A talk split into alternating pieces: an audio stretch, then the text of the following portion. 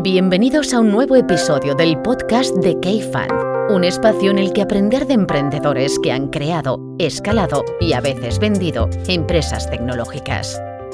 El episodio de esta semana lo patrocina Factorial, el software de recursos humanos que hace el trabajo pesado por ti.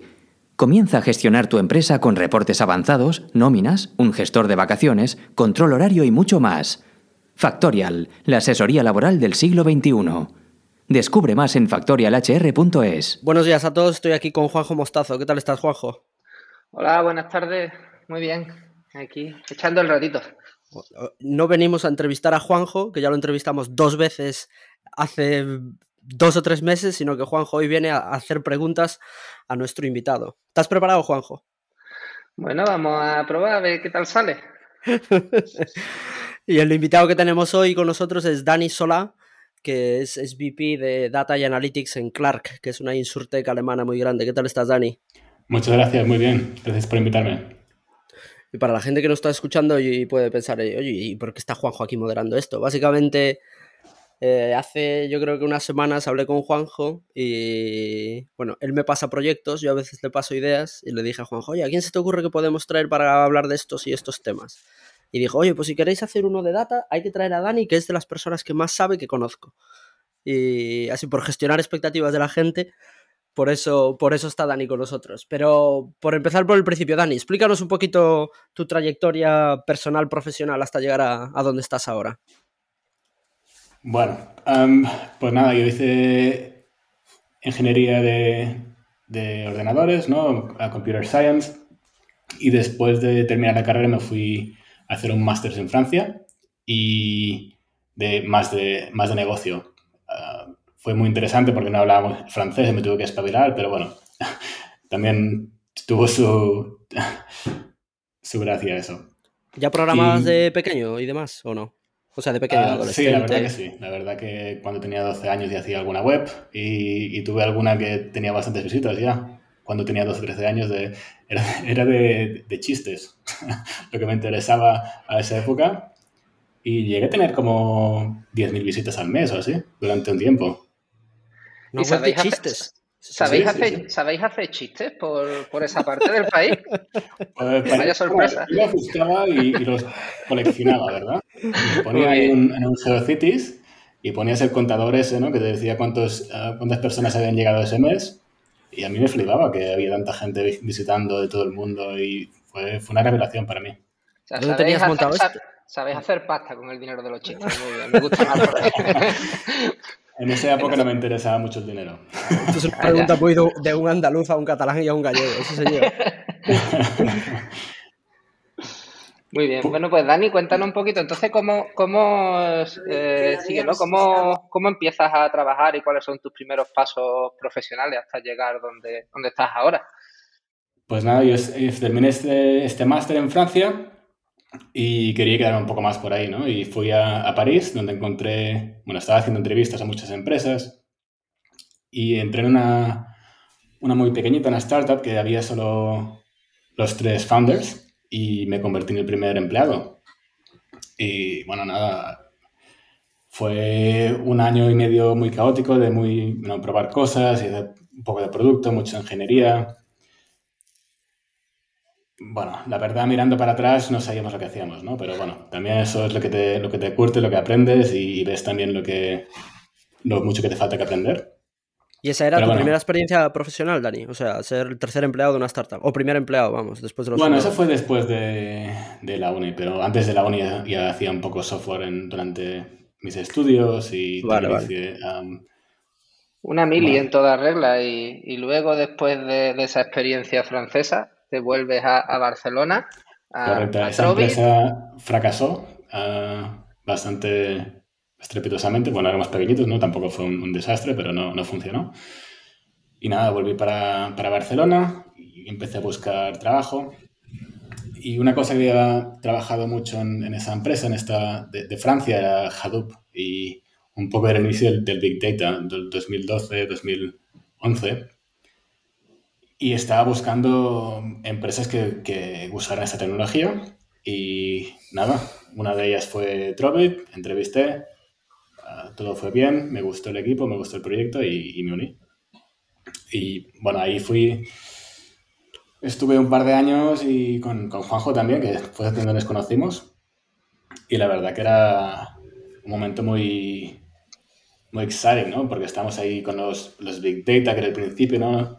Venía todo de, de las empresas de Google, de Yahoo, uh, en ese tiempo y la verdad que manejamos cientos de millones de, de anuncios y eso en esa época era una borrada. Ahora mismo seguramente lo haces en el, en el Mac, ¿no? Pero en esa época era como vivir en el futuro un poco poco esa, en esa época es cuando conozco yo a Dani, nos, nos conocimos, coincidimos unos meses en, en Trovit trabajando en, yo creo que fue el mismo proyecto, ¿no? No, Dani, porque los dos al final éramos de ingenieros de la parte de, backend, de sistemas de, eso, de alta escalabilidad y grandes volúmenes de datos. Y luego, como, como cuenta Dani, muy, muy interesante porque, porque era como la primera vez que se hacían sistemas que gestionaban grandes volúmenes de, de datos, ¿no? Y, nada, ahí aprendimos mogollón.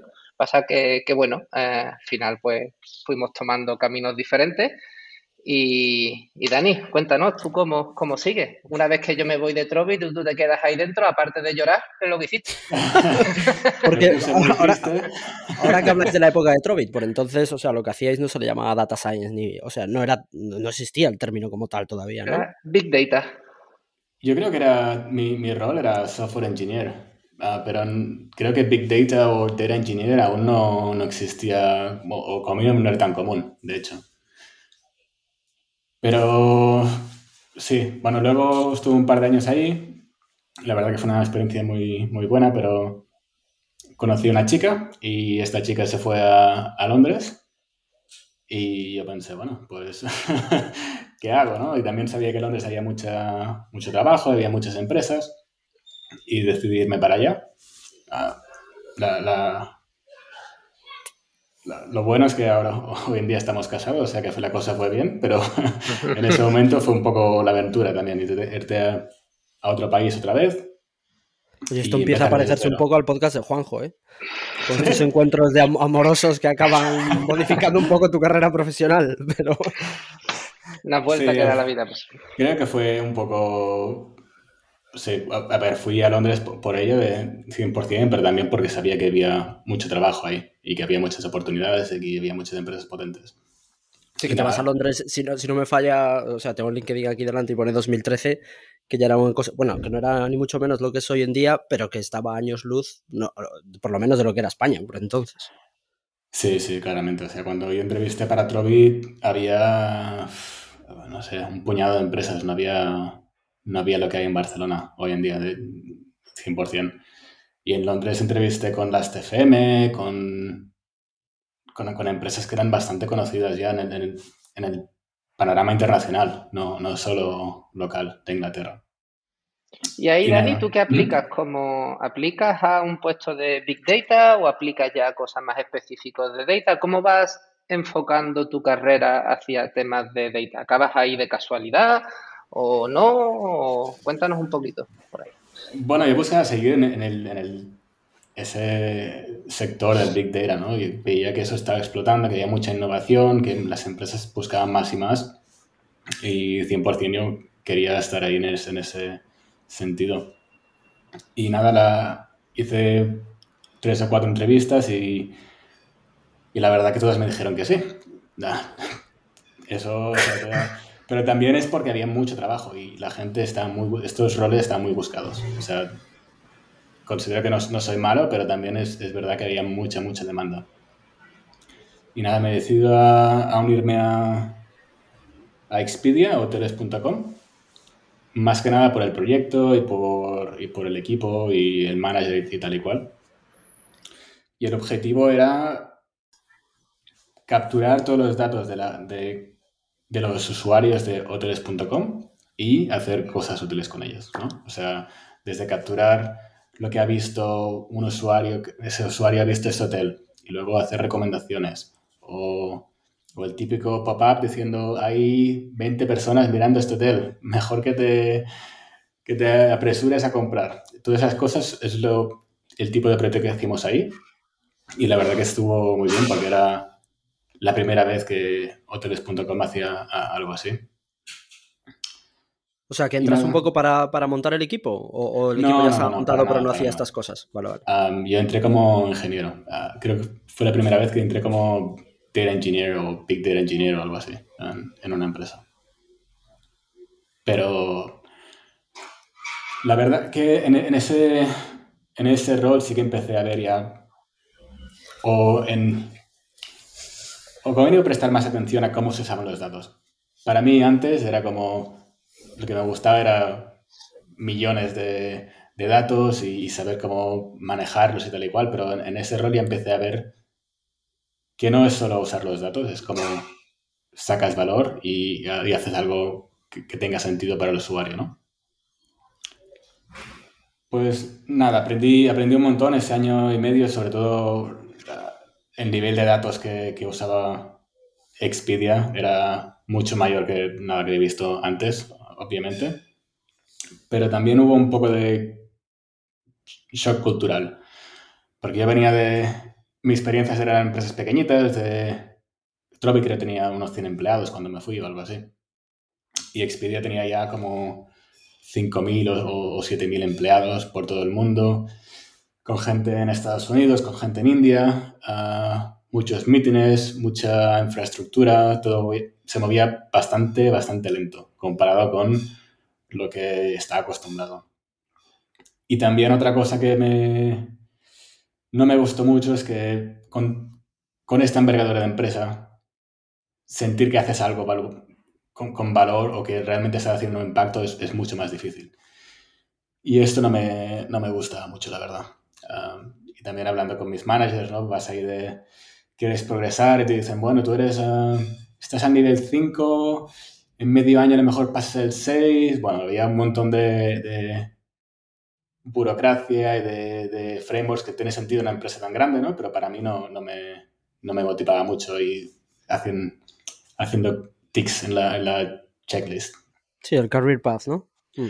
Exacto. La verdad es que es, un sentimiento, yo creo que bastante común, ¿no? Sobre todo el querer trabajar en un sitio donde generes un impacto y no una, una, línea de código que, pique, que no tarde seis meses realmente en verse eso traducido en una feature y en algo que de, producto, ¿no? Es, es algo bastante, bastante común. Entonces, ahí, claro, en una empresa tan grande, pues, pues las cosas de palacio van, van despacio. Entonces, cuando es por eso por lo que decides cambiarte al, siguiente, a Simply.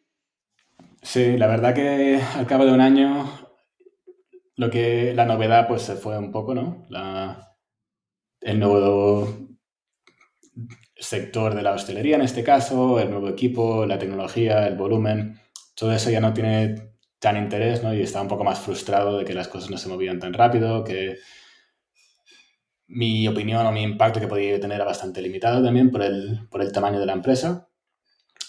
Y empecé, bueno, empecé a escuchar ofertas, ¿no? Porque en, Londres sí que, durante todos los años que he estado, sí que es una burrada porque tienes recruiters en LinkedIn, si no es cada semana, seguro, seguro cada dos semanas, uh, mandándote ofertas. Entonces ya cuando bajas un poco la guardia o empiezas a escuchar ofertas, es, muy rápido desde que empiezas a escuchar ofertas hasta que tienes algo que te interesa, ¿no?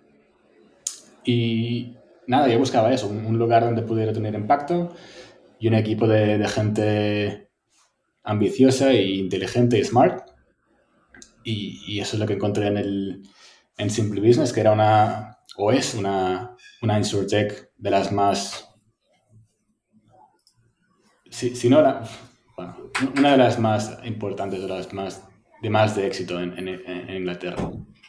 Es, es un broker online para pequeñas y medianas empresas. Tú vas ahí y dices, mira, tengo un restaurante, mm, quería asegurarlo a, a, todo riesgo, ¿no? Y tú dices, bueno, ¿tienes freidora, sí o no?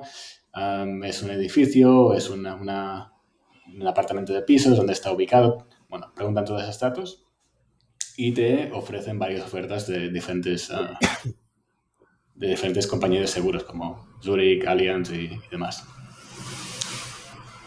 Y nada, pues eso eh, también era mucho más pequeña que me interesaba, ¿no? Tenía, cuando entré creo que tenía unos 250 empleados y el departamento de datos era bastante pequeño, era ah, a lo mejor 4 o 5.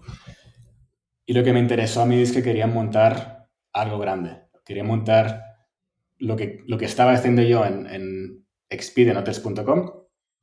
pero para esa empresa, desde, desde cero. Y eso sí que me motivó un montón y vi que ah, mi manager, la gente con que trabajaría eran súper super smart y nada, me, me, me lancé.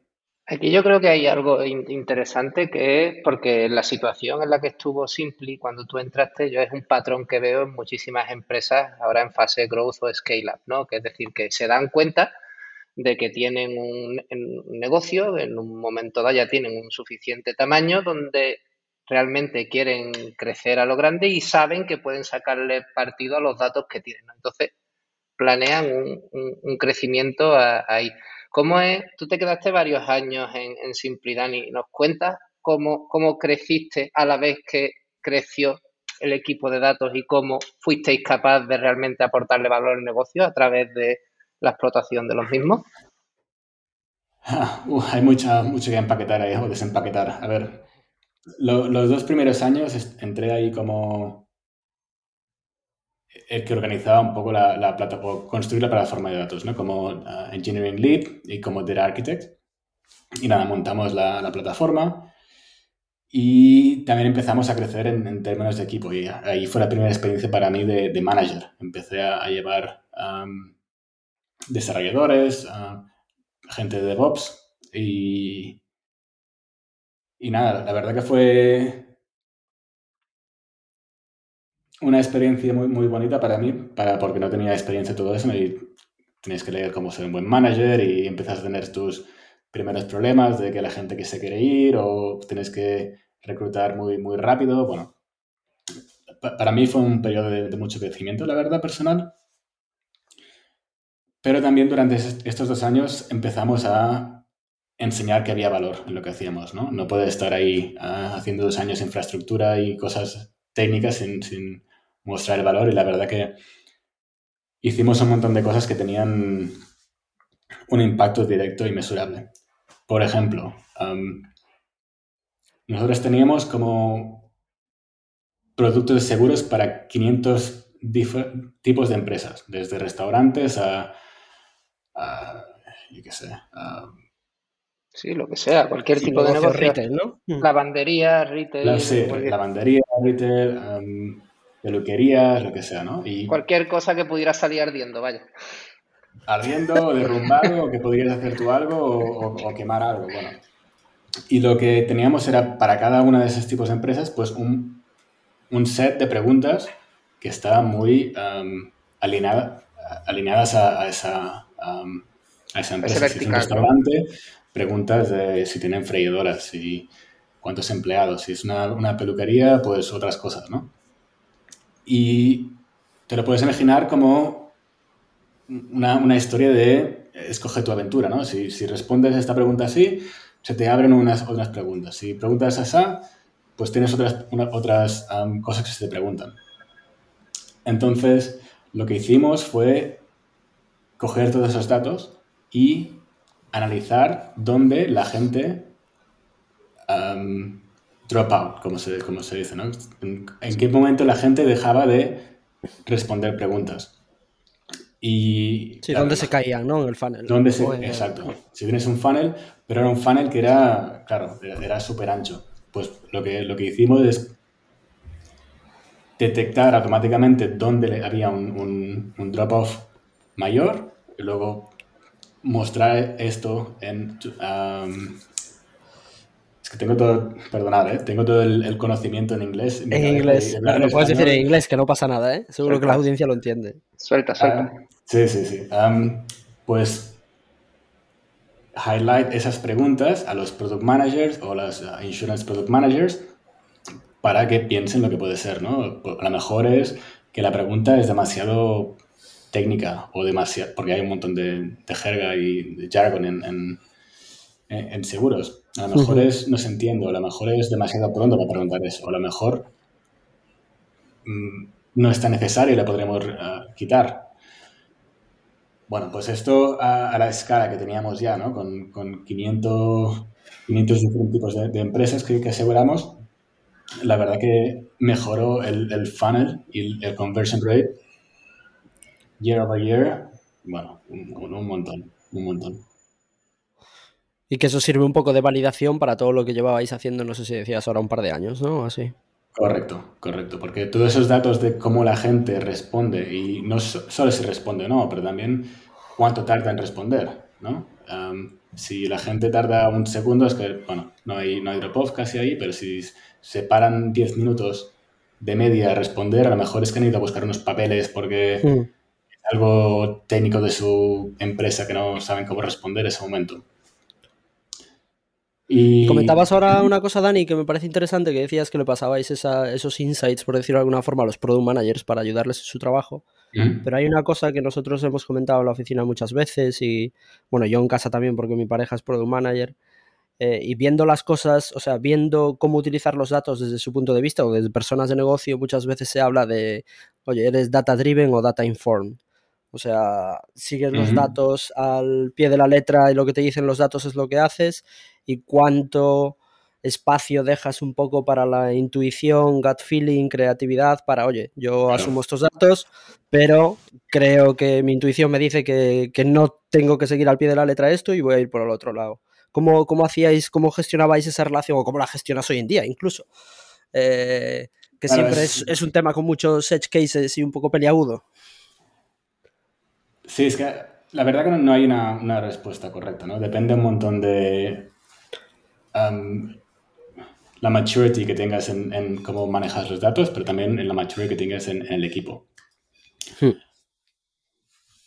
En, muchas ocasiones lo único que necesitas es, estar data inspired. O sea, cuando haces un análisis y, bueno, miras el, conversion rate por diferentes dimensions y tal y cual, lo que estás haciendo es explorar los datos, intentar entender lo que los usuarios hacen, ¿no? Porque todo es muy abstracto y mapeas una, una interficie a, un funnel y tienes que entender, ostras, pues parece que en el segundo step la gente se, pierde, ¿no? Y eso tiene un montón de valor, ya. Solo poder ver lo que hacen los usuarios y a partir de ahí poder crear hipótesis, ¿no? ¿Por qué es que esto pasa? Ah, pues yo creo pues porque la, la interficie no es suficientemente mm. fácil o es porque no sé qué. Eso tiene un montón de valor ya. Y medir también, me imagino, ¿no? Que una vez que proponer cambios, implementar esos cambios y medir esos cambios versus al, setup anterior, ¿no? Hacer eh, A-B testing. Eso. Para mí, esto es el, data driven. Data driven es antes de hacer una decisión, piensas en qué es lo que quiero mesurar, qué es lo que quiero aprender y el resultado que esperas. Entonces haces un experimento y cuando ves los resultados, tú ya sabes lo que tienes que hacer porque lo has decidido antes de hacer el experimento. Y esto es, sí que es data driven. Tú diseñas el experimento, dices, si pasa eso, haré eso, si pasa lo otro, haré lo otro, y luego haces el experimento y dejas que los datos te digan, oye, deberías hacer esto. Y eso también es, un tema de, madurez, ¿no? Porque mucha gente, en muchos casos he visto en, equipos y en empresas que he trabajado también, ¿no? Pero haces un A-B testing y dices, ostras, el, la versión 1 gana por 0.5. Y, y, dices, bueno, ¿y, ¿y, qué hacemos ahora, no? ¿Esto es bueno o es malo, no? Porque si gana por 0.5, pero tienes que poner tres personas a trabajar, a lo mejor el coste de la versión 1 no es suficiente. O sea, todo, para ser data driven tienes que decidir lo que harás antes de ver los resultados. No puedes decir, ostras, parece que la versión 1 es mejor que el control, pero es solo poquito, pues ahora no me interesa, ¿no? Ya. Muy bien. Y, Dani, una pregunta, ya para, seguir un poco el, hilo y llegar a, la parte, a la parte actual. Entonces entiendo que en Simpli pues estuviste varios años, fuiste creciendo profesionalmente y ¿hasta dónde llegas en, en Simpli? ¿Cómo es ese, ese crecimiento y, por qué decides cambiarte? ¿A dónde, dónde estás ahora? Pues, bueno, los dos primeros años estuve así como, como lead, engineering lead en de un equipo, luego pasé a, hacer, a ser Head of Data Engineering, que llevaba dos, tres equipos ya. bueno, que hacíamos diferentes tipos de cosas con datos y había el, tipo de plataforma de datos y, pero también siempre enfocado en la, muy técnica, en la vertiente muy técnica y hablando un montón con el CTO, con el otro uh, Head of Engineering. Y durante los últimos dos años, el que era mi manager, que era el, Chief Data Officer, uh, se fue y pasé a ser el, Director of Data, que eso incluía también análisis, incluía uh, Machine Learning y Data Products. Y nada, en ese momento llevaba cinco equipos diferentes y también durante esa época pues pasamos a tener una oficina en Boston. O sea, tenemos oficina en, Londres que teníamos unos, no sé, 600 empleados así y en Boston teníamos unos 100, 100 y pico más. Muy bien.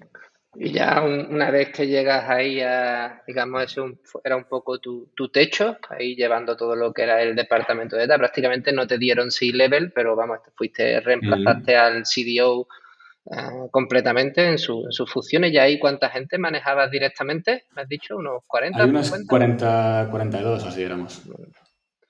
Qué, qué, miedo, ¿no? Creo que no llegué nunca ahí, pero, pero bueno ahí ya con varios equipos, como, como cuenta, ¿no? Eh, en vez de adentrarnos ahí en eso, ¿por qué no? Porque al final entiendo ahora que en, Clark, en los nuevos sitios que te has cambiado, tu labor es pelín similar en ese sentido, ¿o no? Cuéntanos, entonces, decides cambiarte, eh, ¿por qué? ¿Y qué es lo que hace eh, ahora? Bueno, en, en Simply me cambié porque un poco tocaba yo también. Llevaba seis años y medio y y, sí que la empresa había crecido un montón y había crecido un montón con, ella también. Seis años y medio cogiendo el paraguas, ¿no?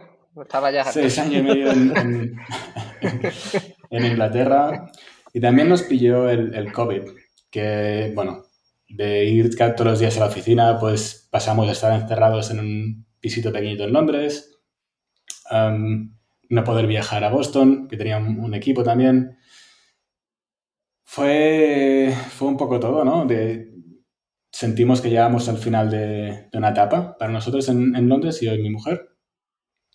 Y nada, lo mismo, o sea, cuando bajas un poco a la guardia y empiezas a escuchar ofertas, siempre hay algo, que, te emociona, ¿no? Que, te interesa. Y en este caso, pues fue una, una oferta de, bueno, una posición de, también en Insurtech, en Alemania. Y como mi mujer es medio alemana, pues nos decidimos a, lanzarnos a la aventura y nada, nos fuimos para aquí a, Frankfurt.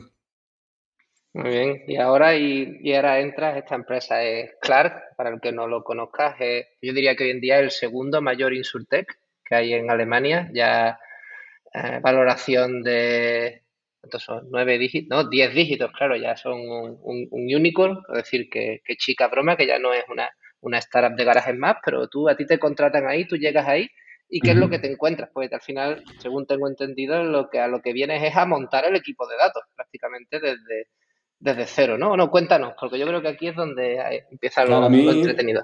Eso era una de las cosas que me interesaba, porque en, en mi anterior rol, cuando yo cogí control del equipo, ya éramos 20. Y sí que lo llegué de 20 a 40 y pico, pero no hice todo desde cero, ¿no? Ya había un montón de, gente ya contratada, muy inteligente, muy válida, había un montón de infraestructura también montada. Y me interesaba, por un lado, montar algo desde cero en el tema de datos y en, en el otro también empezar otra vez esta, Ghost Story, ¿no? Me, recordaba mucho Clark a Simple Business, que entré yo con 250 empleados, marché con, con mil y pico y veía también que Clark estaba creciendo un montón y eso me... Quería repetir una, una historia así, hacer crecer una empresa, pero en este caso empezando desde cero todo el tema de datos. Y nada, cuando entré había dos personas haciendo datos, pero más de perfil analista, pero bueno, teníamos... Uh, plataforma de datos y bueno, era todo muy, muy inicial, ¿no? Explícanos un poquito a qué te refieres con, con plataforma de datos, porque yo creo que esto es bastante interesante. Es decir, tú entras en Clark hace dos años ya, ¿puede ser? un, año y, medio, dos años. Y ¿Y qué es lo que has montado? Es decir, ¿cuáles son ahora el equipo de datos que tienes? ¿Cómo de grande es? ¿Qué diferentes verticales tienes? ¿Cómo interaccionan entre ellos? Cuéntanos un poquito el, setup que, del cacharro que has montado. Antes de, ir al caso específico de Clark, déjame contar un poco cómo las empresas normalmente evolucionan. ¿no? Cuando tú empiezas una, empresa, normalmente lo que tienes es datos en los sistemas que utilizas. Si utilizas Google Analytics, tienes datos en Google Analytics. Si utilizas um, Shopify, tienes datos en Shopify. Y si tienes alguna web o algo, pues tienes datos ahí, ¿no? Y eso, este estado es perfecto para el inicio porque no tienes que montar nada, simplemente tienes que hacer login y, ves cuántos usuarios tienes, cuántas ventas tienes y todo funciona perfecto. Lo que pasa es cuando empieza a haber más gente, cuando empieza a crecer, cuando tienes product market fit, empiezas a necesitar centralizar todos esos datos, ¿no? Porque siempre quieres mirar, ostras, ah, el tráfico ese, de, el, pic de, tráfico que tenemos el, martes, ¿nos llevó más ventas o no? Entonces, ¿qué tienes que hacer? Pues tienes que ir a Google Analytics, sacar los datos, ponerlos en Excel o lo que uses, ir a los datos de ventas, unirlos, hacer un análisis. Bueno, esto, una pregunta tonta así, te tardas media hora, como mínimo. Y al principio eso está bien, pero claro, ah, llega un momento que no puedes hacer esto y quieres tener datos fácilmente accesibles y para todos, ¿no? Porque siempre hay todas esas herramientas tienen sus filtros y puedes interpretarlos diferente y bueno, quieres un poco empezar a estandarizar. Luego lo que se hace es llevar todos los datos, todos los datos a una plataforma de datos, a una data warehouse, donde sean centralizados y gente puede empezar a trabajar con ellos, empezar a unir las diferentes fuentes de datos en un sistema que tenga sentido y empezar a hacer un poco de reporting, ¿no? Y bueno, eso es el siguiente step lógico y al final, cuando más vas creciendo, ya al final es hacer sub Um, subsets de, datos que tengan sentido para un departamento. Por ejemplo, si estás en, en marketing, a lo mejor te interesa lo que pasa en servicio, ¿no? O al revés, si estás en servicio no te interesa tampoco tanto saber si la gente ha venido de, de un podcast o ha venido de, de, de Google Ads. Orgánicamente, o como sea. Orgánicamente, exacto. Y entonces ya es crecer con la empresa y intentar que todos los departamentos y todos los equipos tengan los datos que necesitan para operar ah, diariamente de una forma efectiva. Ahora, ¿cómo, cómo estaba Clark? Pues Clark teníamos reporting que estaba bastante bien para el backend, como si dijéramos, de los datos que venían de, nuestra plataforma, pero no teníamos información, por ejemplo, de Salesforce, que es un sistema que estamos empezando a, incorporar. Entonces, claro, tienes toda la información de qué pasa con la aplicación, ¿no? Si la gente hace clic, no hace clic, mm, cómo interactúa con la app, pero luego no, teníamos, no podíamos mirar si estábamos vendiendo algo. Eso era un problema ah, bastante grande. Y nada, pues pusimos, bueno, pusimos la Cloud Data Warehouse, empezamos a poner sistemas que integraran todos esos datos, empezamos a hacer los uh, datasets que juntan todos esos diferentes sources y bueno, entonces hacer, empezar a hacer dashboards y datasets específicos para los diferentes ah, departamentos, para ventas, para producto, para, ah, para marketing, and so on. Y tiene, y, Dani, y ahí en esa estructura, porque al final en el equipo de Data, ahora mismo en Clark, sois cuántos, veintitantos, nos has comentado. No, no, no, somos ah, ahora unos once. Ah, once. Éramos dos cuando empecé hace un año. Vale, de dos a once y ya de ahí al, infinito. ¿Y cómo los tienes estructurados, no? ¿En qué, en qué, en qué, en qué bloque? Y haciendo que ya que se encarga cada, cada bloque. Pues de los once, tengo tres focos, no quiero llamarlos equipos porque en realidad somos 11, o sea, no, tiene sentido hacer eh, tres equipos, pero hay como tres focos. Uno es uh, plataforma de datos, que es mantener los sistemas que funcionen y uh, asegurar que los datos fluyan correctamente. y son un par de data engineers que básicamente montan y mantienen toda la infraestructura. Luego hay una, una parte muy importante que es um, Analytics y estos son uh, cinco o seis personas. Y el objetivo del equipo de Analytics es que la empresa pueda tomar decisiones usando datos.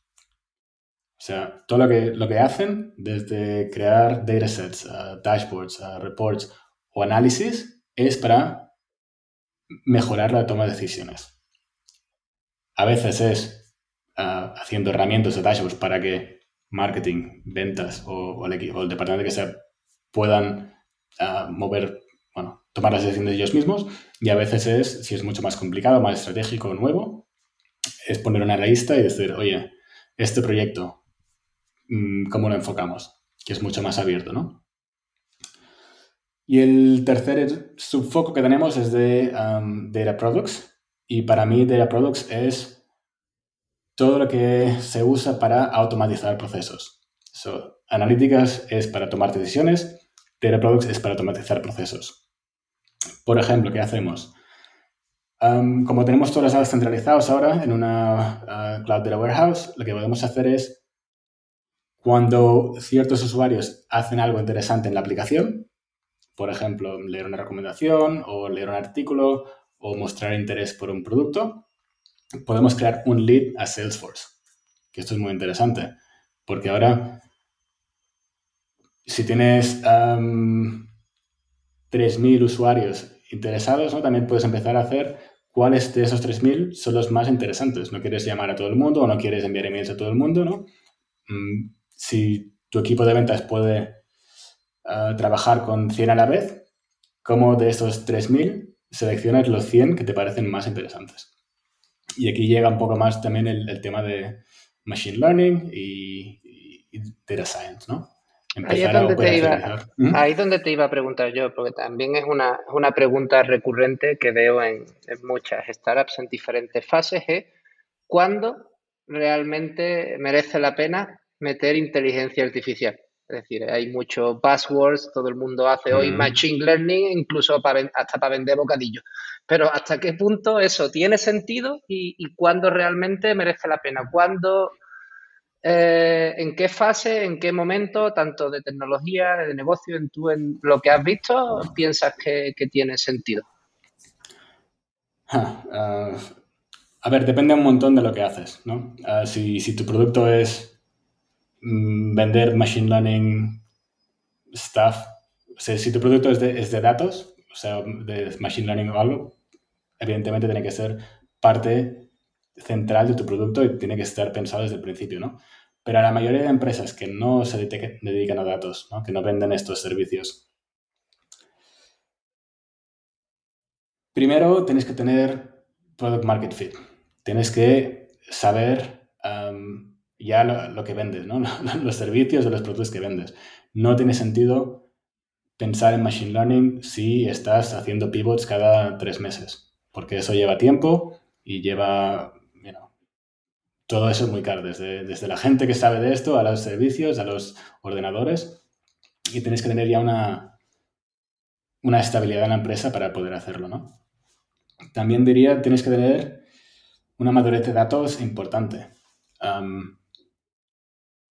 Nosotros, por ejemplo, que, llevamos, tenemos un, un proyecto para detectar esos, los clientes que son más, más interesantes para contactarlos, que son más likely de, comprar algo. Claro. ¿Qué usamos? Usamos datos de todos los que podemos, desde marketing, desde producto, de, ah, de servicio. Y todos esos datos que nos vienen centralizados, la mayoría no los controlamos nosotros, ¿no? Si los ah, desarrolladores de web cambian cómo se guardan esos datos cómo se procesan, puede ser que las recomendaciones del Machine Learning Project no funcionen. Tenía un, caso muy, muy, interesante en mi anterior empresa, es que usamos, por ejemplo, una, de las cosas que usamos para saber si un, usuario era interesante o no, era si habían abierto un cierto email. ¿Ok? ¿Qué pasó? Que un día el, el email manager cambió la, identificación del, email. Y entonces de un día para otro nadie abría ese mail. Lo que pasa que no, no, es que la gente no abriera el email, es que simplemente alguien cambió el identificador de ese email y ya esa, ese señal que usábamos en el Machine Learning Project ya no funcionaba. Y como eso puedes tener un montón, ¿no? O sea, estás recibiendo datos de toda la empresa que cambian de un día para otro. Si quieres usar esos datos para tomar decisiones automatizadas, tienes que tener una madurez de cómo controlar esos datos muy importante. No sé, en mi experiencia muchas empresas se lanzan a hacer machine learning antes de tener esa madurez y lo que, lo que pasa es que luego ah, pasa lo que pasa, ¿no? que no, no, hay resultados o que funciona durante dos meses y luego no funciona. Uh, si necesitas una, una, solidez ya del stack, que sepa que no estés cambiando continuamente, de que tengas algo ya más estable sobre lo que puedas construir. Madurez de negocio y madurez de, también de, cómo usas datos. Y. Y una pregunta que también me, ha pasado a mí personalmente cuando, cuando era CTO de, de Homa y hoy en día también lo veo muchísimas de mis participadas. Un poco se toma la gran decisión y dice, señores, a partir de ahora, we want to be data driven. Queremos realmente usarlo, hemos estado coleccionando datos como locos, tenemos millones de datos, no tenemos ni idea de hacer con ellos, pero aquí hay tomate y queremos hacer cosas con eso. Y eso es algo que nos ha pasado a todos los que hemos montado algo medianito, ¿no? Entonces, lo primero que se tiende a pensar es, venga, vamos a contratar a alguien y vamos a construir productos donde permitamos, en este caso, a los empleados internos de la empresa interaccionar con los datos para que sean capaces de sacarle valor a los datos y sean capaces de tomar decisiones en base a ellos. Pero a mí eso personalmente no me ha funcionado porque es, eh, es muy difícil alguien que no está acostumbrado a tomar decisiones data driven, aunque tú le ofrezcas una herramienta que sea capaz de cambiar su metodología, su forma de trabajar para, para ser data driven. Entonces, eso que me imagino que te lo has encontrado tú, ¿cómo lo gestionas? Con esa figura de poner ahí una persona puente entre medio, un poco de eh, analytics a las que sea realmente el que tome.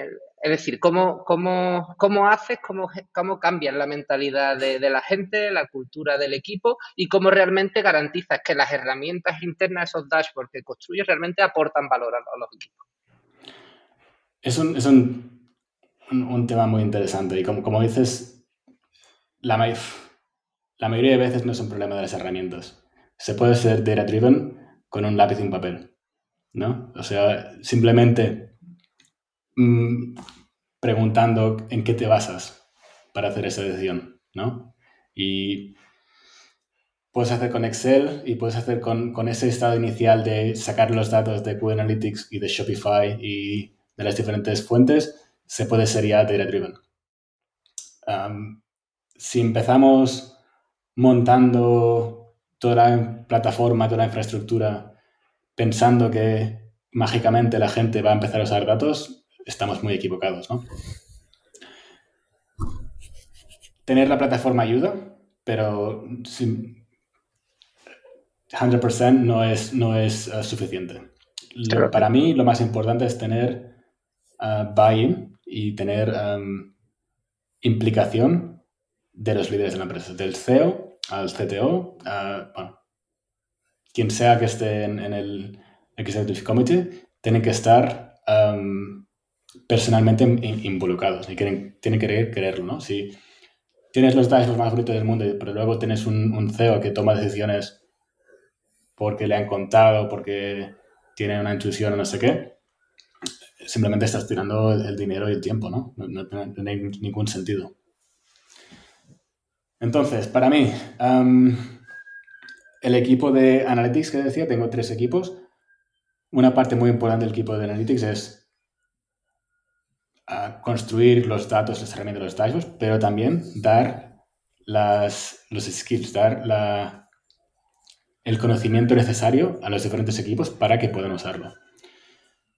Pero claro, otra vez, si intentas explicar a marketing y el Chief Marketing Officer no le interesa, bueno, difícil, ¿no? Porque marketing hoy en día es muy, muy data-driven, pero a lo mejor ventas o servicio, si no tienes un buy-in del departamento que tienes, que intentas vender eso de data-driven, es imposible.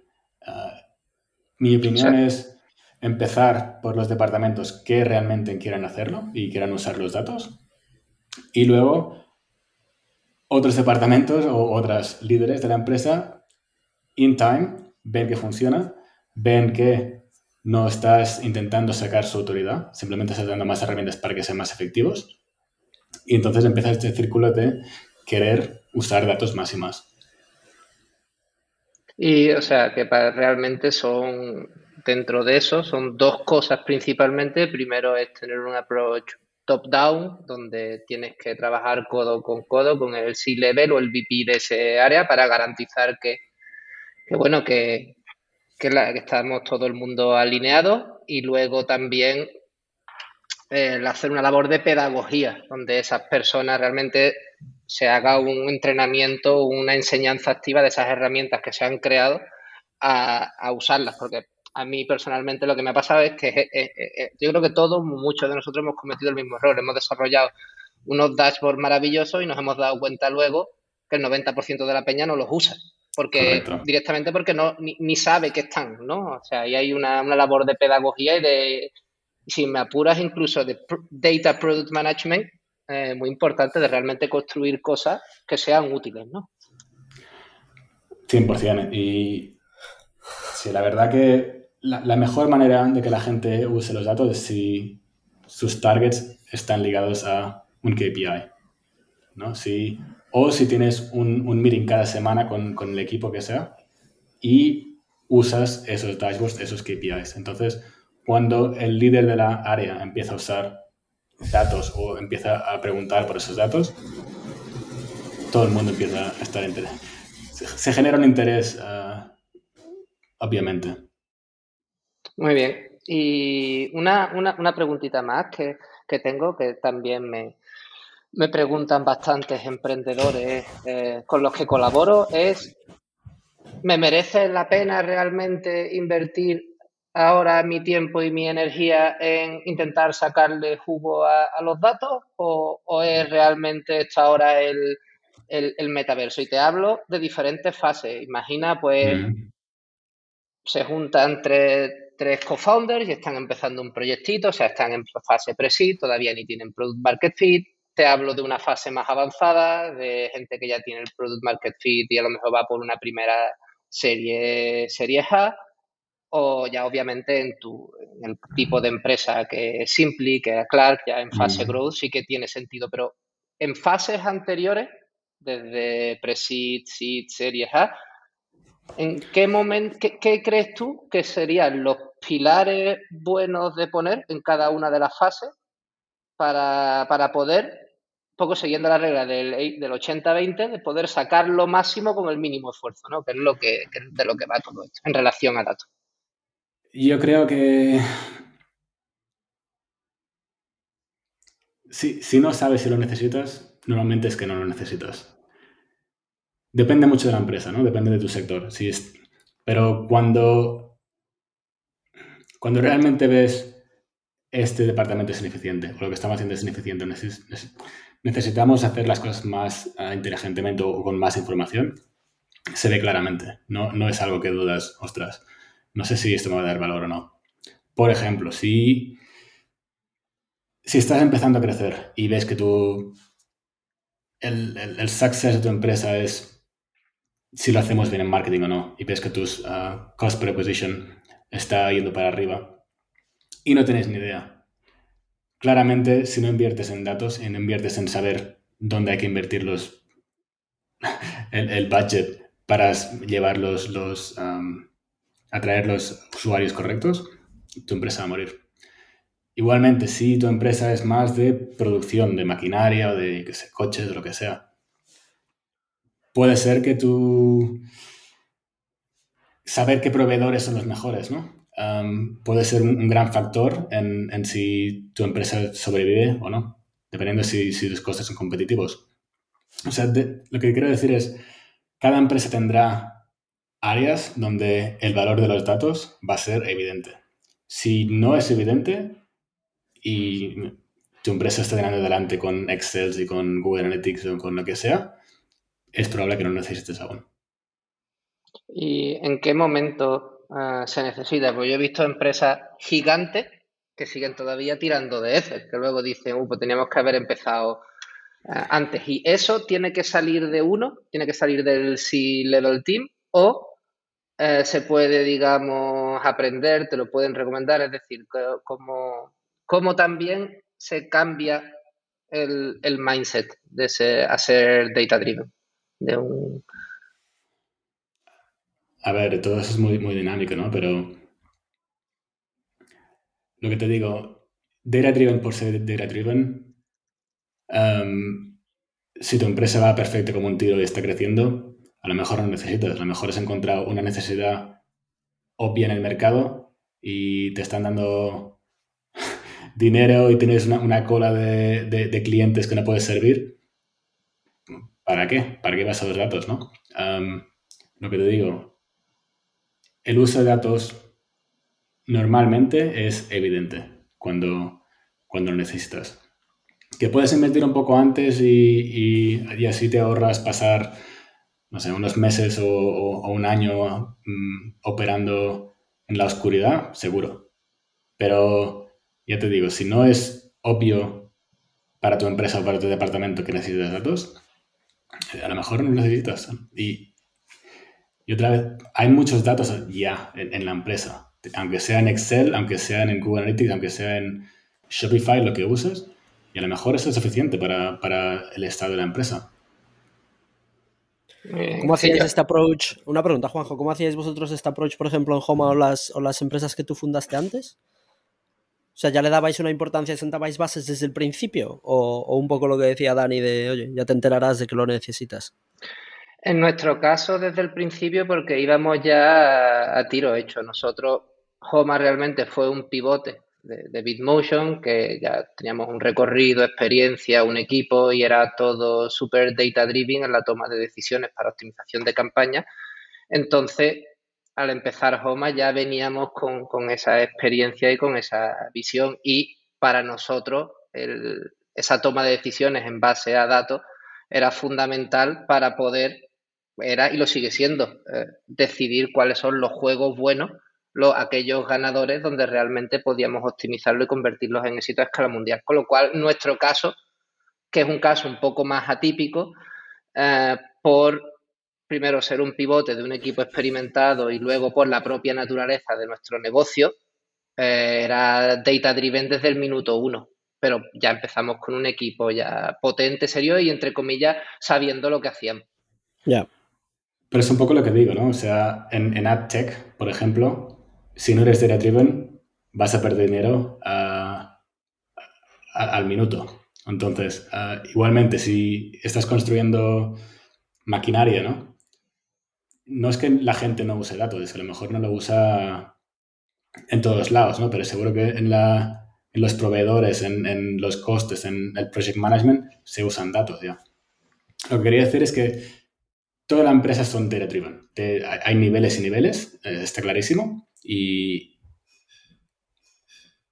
pero para las funciones críticas de la empresa, seguro, seguro que ya se usan datos. Pero no es una cuestión pues de más de, automatización quizás o de eh, optimización, de sacarle el mayor valor posible a los datos y, tal. Muy, muy interesante. Y Dani, yo tengo, por mi parte, creo que una, última pregunta, que también al final voy, tengo aquí la, la libretita, la chuleta, con las cosas que me preguntan los emprendedores con los que, con los que trabajo, ¿no? Eh, vamos a ver, pues eso, he tomado la, la, gran decisión. A partir de mañana voy a ser data driven y venga, nos ponemos a trabajar. Obviamente esto es un proceso que tarda varios meses, queremos, contratamos los primeros data engineers, los primeros en algún caso data scientists y la gran pregunta es cómo organizo el organigrama de la empresa. Es decir, meto datos dentro de tech, pongo datos dentro de productos, datos tiene que ir separados reportándole al CEO, qué relación tiene sentido tener un CDO, no, Es decir, yo aquí he visto de todo, lo ha habido y por haber, y me y, un poco cuál es tu visión, que, cuál crees tú que es el, setup adecuado, tanto del head of, llamémosle del equipo de data, como la interacción entre la parte más de data y los ingenieros más de, llamémosle, de backend de producto, ¿cómo, cómo ves tú el, para ti cuál es el setup idóneo? Pues igual que antes, depende. Muy bien, yo me, yo me creí que, el gallego era Jaime. pues, sí que sí que cambian cosas aquí por, el podcast. No, no. Depende de la empresa. O sea, si tu empresa es, um, por ejemplo, AdTech, a lo mejor tiene sentido que datos uh, reporte en, en marketing. Si la empresa es de APIs y yo data science o machine learning, algo así un poco más técnico, a lo mejor tiene sentido que, reporte en, ingeniería o, o technology. Si a lo mejor es un banco, una fintech, ¿por qué no? A lo mejor reporta a, finance, ¿no? depende mucho y también depende mucho de...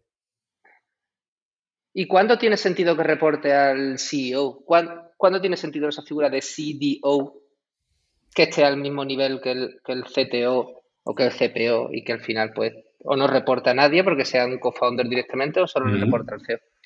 Pues eso me lo he encontrado yo también, Normalmente, empresas donde hay un CDO es que la empresa es muy grande y, ya la estructura de datos tiene, bueno, un equipo de cientos de, de personas, ¿no? Necesitas alguien muy senior para organizar todo eso. O si la data function tiene revenue. Y esto es muy importante también. Si, si vendes APIs, si vendes um, Machine Learning Models, si, um, si tus clientes pagan por datos, uh, normalmente es en ese momento cuando data no es un, cost solo, genera revenue, tiene un PNL, y entonces en ese momento depende de, cómo compare con las otras funciones. Está claro, si es si la empresa solo vende datos o solo vende Machine Learning Models, normalmente tendrá un CDO si data, por el contrario, es más un enabler o un helping function, normalmente no, hay un, un Pero bueno, mm, también. Interesante. Y tú también pones el foco. claro, en el. Al final, muy interesante que depende del foco de la empresa en qué industria, incluso pones la parte de data del departamento map donde tenga más, impacto, ¿no? Lo que comentaban, ¿no? Pues puede incluso en un momento dado depender de marketing o depender de producto o de quien sea. ¿Cómo lo tenéis en, Clark? Ah, tú, pues ahora mismo, ¿a, quién, le reportas? Tú eres VP de Data. Por encima tuya no hay nadie que lleve temas de Data. Tú eres, el que, el que manda más con respecto a Data. En, mi empresa anterior en Simple Business yo reportaba al, CTO. Y en Clark, mm, por, temas de cambios de organigramas y tal, y gente que se iba y gente que, entraba, ah, pude escoger. Y escogí reportar al Chief Product Officer. ¿Por qué? Porque mi background es en ingeniería. Por tanto, a mí reportar en, tecnología no me aporta tanto. tengo de engineers en mi cargo y tal, pero no creo que vaya a aprender mucho, vaya a bueno, añadir demasiado valor en, A recibir, incluso a recibir feedback que te, que te complemente. Es muy interesante esa, labor de contrapeso, ¿no? Por un poco de, reportarle a alguien que no sea corto. Correcto. Y ahora estoy reportando producto y eso también permite poder influenciar mucho más el producto que hacemos y empezar a hablar con, mi, con el Chief Product Officer temas de recomendaciones, temas de ah, hacer datos parte del producto que ofrecemos a, nuestros clientes. Pero, como decía antes, si, tienes, por ejemplo, un departamento de marketing muy, muy potente, a lo mejor puedes tener datos reportando a marketing si la persona que lleva datos es muy técnica. Muy bien. Oye, Dani, por, ir acabando, pero antes de, bueno, antes de entrar en las preguntas habituales tenía yo dos preguntas más que hacer, aunque nos estamos acercando a la hora. Una es, hablabas ahora de aprender y antes hablabas del caso de hotels.com, que te sentías como, o sea, que, hacías un trabajo que no tenías impacto o que no se veía el impacto eh, que no estabas aprendiendo. Una de las cosas cuando vienen, cuando invitamos al podcast a gente, o sea, eh, de tu nivel en un organigrama y que no son fundadores, una pregunta que me gusta hacer y que es una duda que tengo muchas veces es, ¿cómo sigues aprendiendo tú hoy en día? Quiero decir, eh, al principio eras individual contributor, por decirlo de alguna forma, o ya estás en un, punto, un paso más arriba como manager gestionando personas, pero ¿cómo te sigues tú manteniendo al día? Ya pueden ser, pues oye, libros que lees, eh, webs que visitas, gente con la que hablas y demás, y en general, ¿cómo mantienes tú ese espíritu de decir, oye, pues tengo que seguir vivo, tengo que seguir aprendiendo y tengo que seguir formándome? Es muy buena pregunta. A ver, sobre todo, para mí fue en, el, caso de ir de otros.com a, Simple Business, para mí fue ponerme, ponerme a liderar un equipo o, un proyecto que no había hecho nunca. O sea, es ponerte en una posición que sabes que no tienes experiencia. Y si tienes esa oportunidad, creo que es, es buenísimo. Y en Simple, por ejemplo, pues creciendo con la, fui creciendo con la empresa y eso te pone mucha, mucha presión, ¿no? Porque de, no haber llevado nunca empleados a llevar empleados, luego llevas más equipos, luego llegas a equipos de que no tienes ni idea porque no es tu background, ¿no? Y bueno, eso es un, te fuerza a estar siempre a seguir el ritmo de, de, la empresa y creo que eso es una de las maneras más, más buenas de aprender, ¿no? Unirte a una empresa que está creciendo idealmente a tu mismo ritmo. Si, si, la empresa va demasiado rápido, a lo mejor te encuentras que, oye, ah, con tu experiencia no puedes llevar 20 equipos, ¿no? si se lleva solo uno dos, o tres años. Tampoco quieres una empresa que esté estancada o creciendo despacio, ¿no? Porque en ese caso no estás aprendiendo tu potencial. Entonces creo que esto es encontrar una empresa que crece para poder crecer con ella es muy importante pero entonces cuando estás creciendo es súper importante entender dónde vas. O sea, si llevo ahora un equipo de cinco personas, tendría que empezar a, pensar cómo es llevar dos equipos o un equipo de 20 personas. Y eso, lo, como se hace leyendo, eso, ayuda, pero también conociendo y hablando con gente que ya está en esa posición. Ah, y eso puede ser con meetups o con introducciones o, con lo que sea, pero creo que es una de las mejor mejores maneras, ¿no? Porque si puedes hablar con alguien que ya está ahí y te puede aconsejar, muchas veces ah, te das cuenta que los problemas que ahora mismo te están, te dejan dormir, ¿no? Que, piensas que es lo, más difícil que, se, que, ha hecho nunca un humano, te das cuenta que otra, otra gente lo ha hecho y lo ha organizado y que no, no hay para tanto. Yo creo que esto es, interesantísimo y además se puede extrapolar a, otro, a otros departamentos. Algo muchas veces yo se lo recomiendo a, los founders, CTO, CPO, CEO. Digo, habla con gente que haya hecho, que haya estado donde tú estás ahora hace un par de años. Tengo una empresa que sea ahora mismo 1,5x o 2x en lo que estás ahora. Porque ese feedback, ese valor que te pueden dar eh, eh, es, es infinito. Te puede ahorrar, pues eh, muchos errores que ellos han, cometido, ¿no? Porque lo, han vivido y lo han vivido hace poco, en el mismo área que, tú. una de las fuentes principales de aprendizaje. Si no, yo creo que, para mí la que más, ¿no? Mucho más que, libros y que historias hacer, pues, network en tu, en tu área de gente que sea un pelín más experimentada que tú. Hablar con el mm. CDO de Microsoft a ti no te va a aportar tanto como hablar con el CDO de, pues no sé, de una que sea de, Spotify, por ejemplo. Mira que Spotify es gigante, ¿no? Mm. Pues eso. Pues sí, diría eso, ponerte en posiciones de que, donde no tienes experiencia y luego ah, cuando estás ahí intentar coger esa experiencia lo más rápido posible y normalmente es hablando con gente que ya lo había hecho. Pues oye, Dani, eh, mil gracias. Si te parece, pasamos a las, a las preguntas habituales. Recomiéndanos un libro, hablando de aprender, recomiéndanos un libro o algún tipo de contenido que puede estar relacionado o no con startups y, recomiéndanos también alguna persona para invitar al podcast. A ver, libros. hay un montón y leo un montón de cosas distintas, pero creo que uno que me gustó mucho es The Hard Things About Hard Things, de Ben Horowitz. ben fue uno de los inventores de, ¿Cómo se llama el navegador? Uh, Netscape. Netscape. Y bueno, estuvo en el, en el mundo de VC, startups de Silicon Valley. Y cuenta muchas de esas historias que estamos hablando, ¿no? De cómo uh, gestionó, cómo pensaba él en, equipos, cómo, cómo, gestionaba empresas, sus experiencias en el uh, dot-com bust, por ejemplo. Y dentro de su historia, pues creo que hay mm, muchos apartados, muchas, muchas cosas que se puede aprender, que se puede sacar valor y, y uso, uso algunas de ellas para, para saber cómo enfocar problemas que tengo a veces. ¿Y alguno de, de tu campo concreto de data? ¿O no hay ah. nada que tú recomiendes? ¿O que suelas leer a menudo? Puede, como decía, puede ser un blog, una newsletter, cualquier cosa. Sí que hay, pero lo que pasa con, con datos es que se enfoca mucho a, a tecnología, se enfoca mucho a conceptos técnicos y para mí el departamento de datos lo que hace es estructurar conocimiento.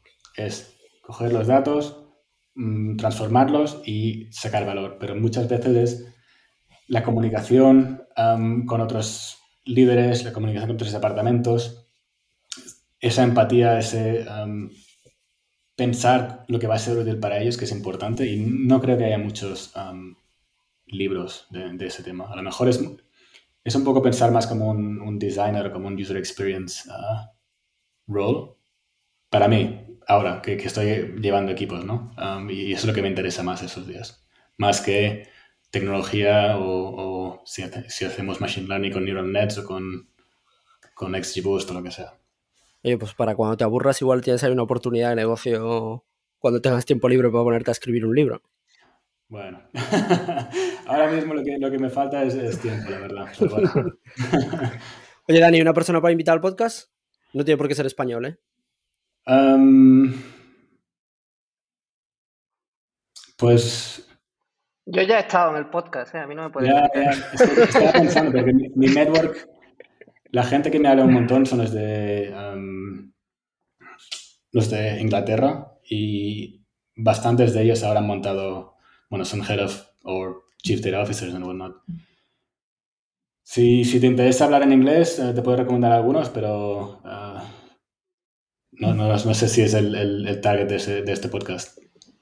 Juanjo habla inglés perfecto, ¿eh? así que nos apañamos. Con el inglés, alemán, todo con el acento de Cádiz. Español, pero, pero, pero bueno. pero bueno, todos los idiomas. Y pues, Dani, Dani ah, una, tengo una, una, última pregunenta, la más importante de todas, crítica. ¿Esa página web de chiste que hiciste con 12 años, eso está vivo? Eh, compártenos el enlace, por favor. ¿Cómo que no? era, era... En Geocities o por ahí. Geocities es chiste, tienes que buscar. Creo que se llama El Mejor Humor, imagínate. El Mejor Humor. Sí, sí, sí. Lo peté cuando tenía 14 años. Igual está ahí en el Internet Archive este. Eso hay que buscarlo por la, por, la, por, la darknet, por la dark web o algo tipo. Muy bien. Y, y, nada, bueno, pues Dani, muchísimas gracias. Jaime, muchísimas gracias por darme la, la alternativa. Pues tú sepas que dentro de media docena de podcast te he quitado el sillón. sí, grabamos, grabamos otro la semana que viene, así que está perfecto. Esto. Es verdad, por eso.